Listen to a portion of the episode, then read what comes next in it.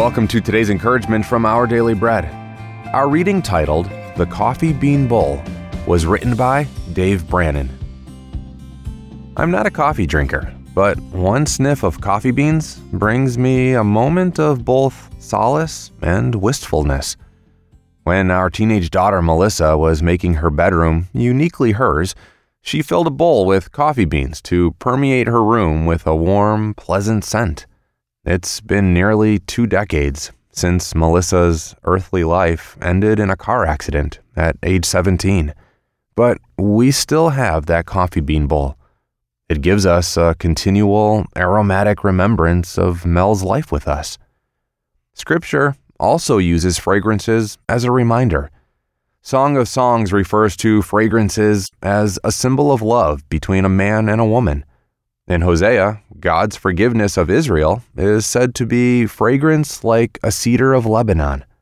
And Mary's anointing of Jesus' feet, which caused the house of Mary and her siblings to be filled with the fragrance of the perfume, pointed ahead to Jesus' death. The idea of fragrance can also help us be mindful of our testimony of faith to those around us. Paul explained it this way in 2 Corinthians chapter 2. We are to God the pleasing aroma of Christ among those who are being saved and those who are perishing. Just as the scent of coffee beans reminds me of Melissa, may our lives produce a scent of Jesus and His love that reminds others of their need of Him.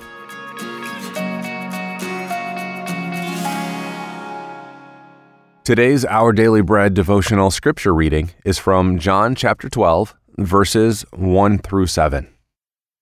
Six days before the Passover, Jesus came to Bethany, where Lazarus lived, whom Jesus had raised from the dead. Here a dinner was given in Jesus' honor. Martha served while Lazarus was among those reclining at the table with him.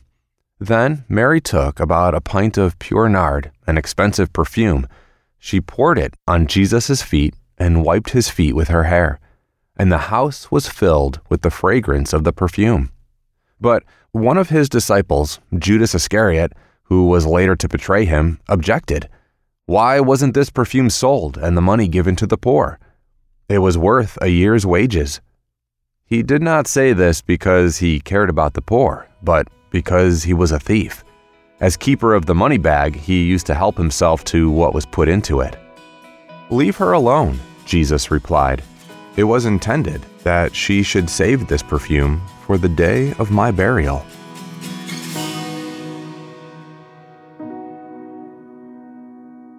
Let's pray.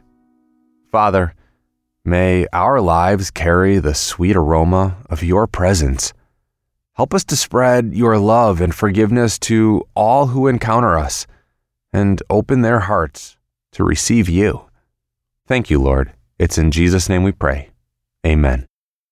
Thanks for listening today. I'm Stephen, and today's encouragement was provided by Our Daily Bread Ministries.